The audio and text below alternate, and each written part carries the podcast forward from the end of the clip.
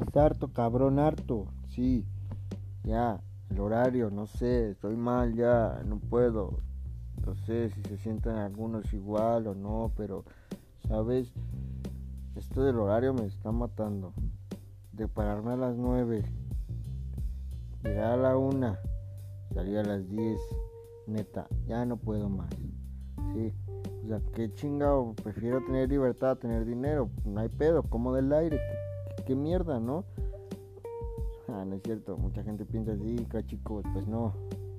Tal vez pues necesitamos libertad, espacio, silencio un poco para despejar todas esas dudas.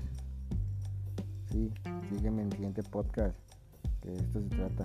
Muchas gracias.